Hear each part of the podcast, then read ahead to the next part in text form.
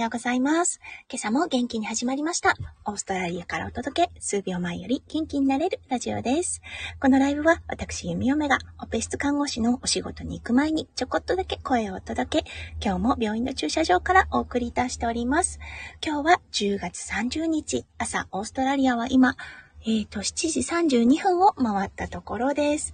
はい。今ね、日本との時差は2時間なので、日本は今5時32分ということで、はい。お早いお目覚めの方もいらっしゃいますね。今日は日曜日なので、どちらかに出向か、どちらかに行かれる方なんでしょうか？それともね、もしかすると、今日はお仕事、休日、弓嫁のようにね、休日出勤をされる方なのかもしれませんね。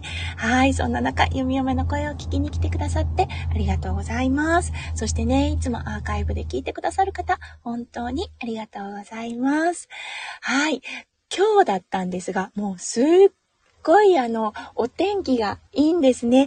このサムネ、今日使ってるサムネですね。これは、あの、数日前かな？の朝焼けだったんですけれども、はい。すごいね、いいあの、写真が撮れたので、今日のサムネとして使わせてもらいました。朝のね、だいたい6時ぐらいかな？の、あの、日の、えっと、朝日というような形になってます。今朝もね、この朝日見て、出勤となりました。今はね、もう高校と晴れてるような状態です。もうね、あの日本とのね、季節が真逆となっているので、オーストラリアはもう夏に向かってまっしぐらといったような状態です。すごくね、雨が長く続いていたので、この太陽、さんさんとね、あの、さんさんと、そしてじりじりと焼き付けるような太陽が、すごく懐かしくて嬉しくなっている弓嫁となってます。はい。今日は、え、そうなんです。あの、休日出勤ということで、弓嫁いつもこの朝ライブだったんですが、仕事、お仕事前にね、ちょ、ちょこっとだけ声をお届けしています。弓嫁看護師をしているので、そのトピックをね、ちょっとピックアップして、このライブをさせていただいてます。はい。ということで、今日のトピックは、夢についてお話しさせていただきたいと思います。はい。それでは今日も元気に弓嫁ライブスタートします。そう。あのね、夜に、昨日の夜に見た夢だったんですが、お仕事の夢を見たんです。うん。長くにね、お仕事してなかったんです。実は、夫翔ちゃんが日本に出張に行っていたので、うん、あの、ちょっとね、お休みをいただいてたんですね。そう、だからね、2週間ぶりになるのかな、お仕事に行くの。となると、やっぱりね、頭の中ですごくちょっと慣れた仕事とはいえ不安感があったようなんですね。あ、みっちゃんさんおはようございます。ありがとうございます。お早いですね。うん、すごく朝が早い方とお見受けしております。朝活をされてるんでしょうか？それともお仕事前ですかね？はい。うん、あの、そう、だからね、無意識にちょっとね、不安があったようなんですね。で、そういう時に見る夢っていうのはやっぱりね、あの、仕事で普段はしないありえないミスをした夢だったんですよね。そう、あの例えばね、麻酔に必要な道具というものがあります。はい。あの、小さなものから大きなものまでなんですけれども、そう、その必ず必要なものっていうのを先生に渡さず、他の準備だけを進めていた。で、先生がね、その、器具はいつになったら来るんだろうみたいな感じで弓嫁をこうじーっと見てるような夢だったりとか、そこでね、あたふたしたりっていうような感じだったんです。そこのあたふたの部分だったんですけれども、うん。あの、現実世界で、果たしてそれをね、同じような状況に陥った時に、あたふたするかなっって思ったんですよね。はい。あの、新人の時はもうあたふたしまくってました。もうね、あの、ちゃんと完璧でなければいけない、もうなければいけないの状態が、あの、常に気を張って仕事をしていたんですよね。そう、気を張りすぎるとパフォーマンスパフォーマンスって落ちますよね。そう、あの、緊張しすぎると、ありえないミスを犯すのと一緒ですよね。そう、あのーストレスになってしまって、そのストレスが悪い方向に動いてしまうというような状態が、はい、新人の時はよくあったなって思いました。今日のね、今朝の、今朝見た夢もそんな感じでしたね。うん。で、今だったらどうかなって、例えばね、その記号を忘れていたってなったら、うん、あのー、忘れたことを言いますよね。多分。そう、あ、忘れちゃった、ごめん、みたいな感じで。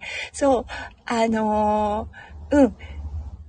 あったふたは多分しないなと思ったんですね。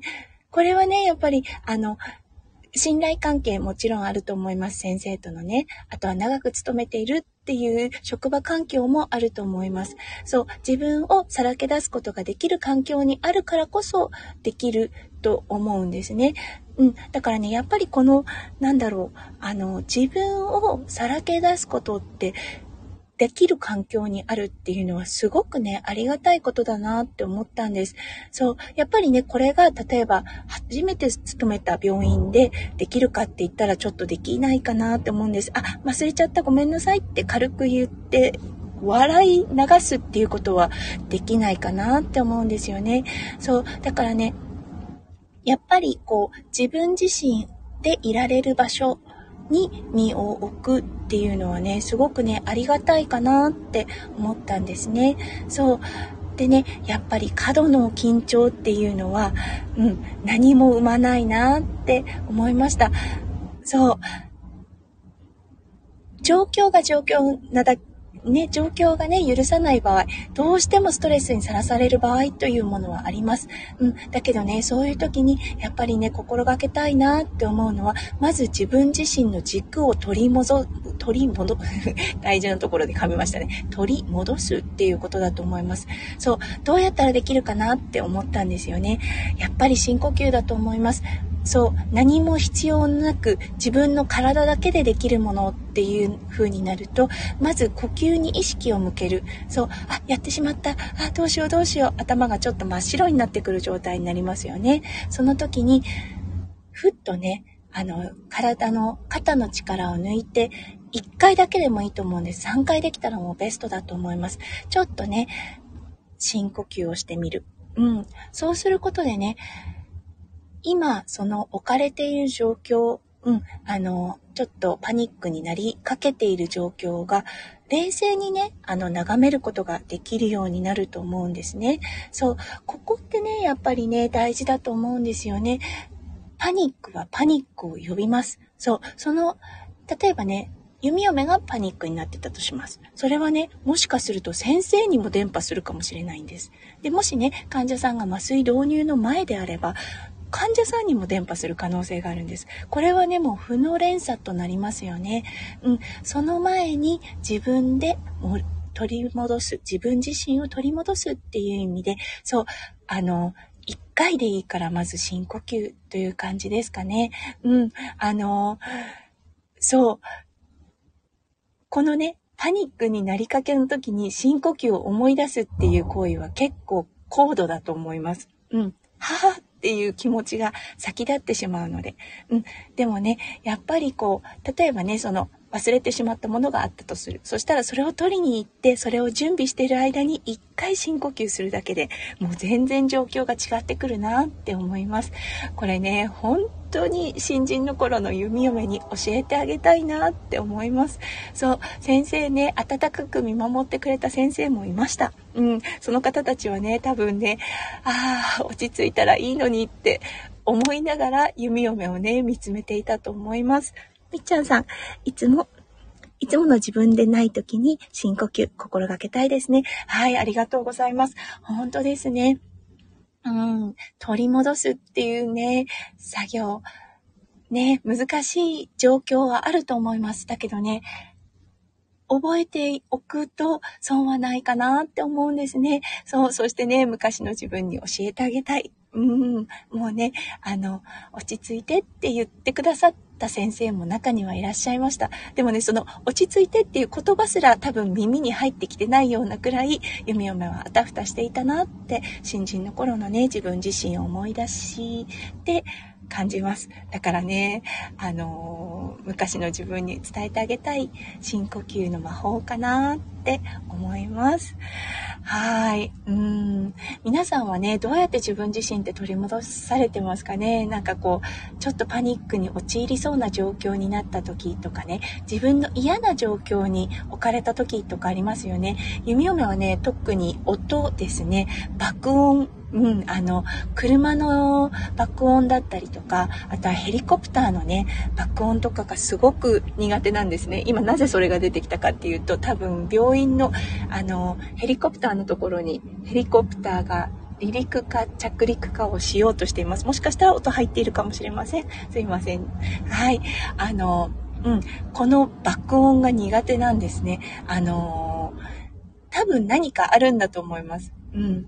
不安を駆り立たされる。もしかすると、ね、この、なんだろう、この弓嫁が生きた、生きてきた人生の中でないかもしれません。もしかすると別の人生で何かトラウマを抱えて、こっちに生まれてきてっていうのかもしれないんですけれども、本当に苦手なんですね。あの、うん、パニックに陥りかけたことも何度もあります。そう、うん、その時にね、やっぱり心がけてることは、うん、あの、自分自身を戻すという意味で深呼吸ですね。うん、幸いね、そのパニックになりかけた時は、あの、夫翔ちゃんがいてくれたりとか、そう、あの、ね、陥りそうになっている、ちょっとあの、こう、心臓がバクバクしている状態を声で抑えてくれるっていうことをしてくだ、くだ、してくれたんですね。そう、それでね、落ち着いたっていうのもあります。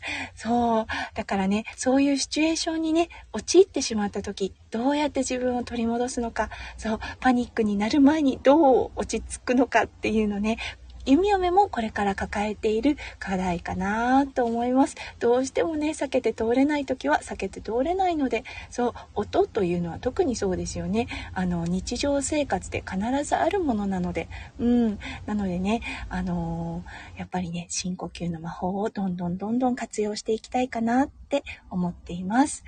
はい。ということで、今日はね、昨日見た夢からちょっとね、あのー、広げてのお話になりましたが、うん、パニクった時とかね、ちょっと緊張した時にどうやってね、自分自身っていうものを取り戻して自分のミスをね、カバーするのかっていうことをお話しさせていただきました。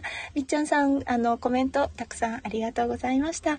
はい、みっちゃんさんの一日がキラキラがね、いっぱいいっぱい詰まった素敵な素敵なものでありますよ。弓嫁心からお祈りしております。はい、そして皆さんの一日がですね、キラキラがもう本当に本当にぱい詰まった素敵な一日になりますように、そしてね、日曜日となりますよう、夢嫁心からお祈りいたしております。今日もね、これから病院の方に移動して、はい、術着に着替えて、そう、ちょっとね、不安を抱えている方、もしかしたら、ちょっとパニックに陥りそうな方もいらっしゃるかもしれません。その方のね、少しでも助けになるような看護を心がけて一日を過ごしていきたいと思います。はい、ということで、今日もね、最後までお付き合いくださった方、そしてね、アーカイブで聞いてくださった方、本当にありがとうございました。それでは、行ってきます。そして、行ってらっしゃい。みっちゃんさんありがとうございました。じゃあねバイバーイ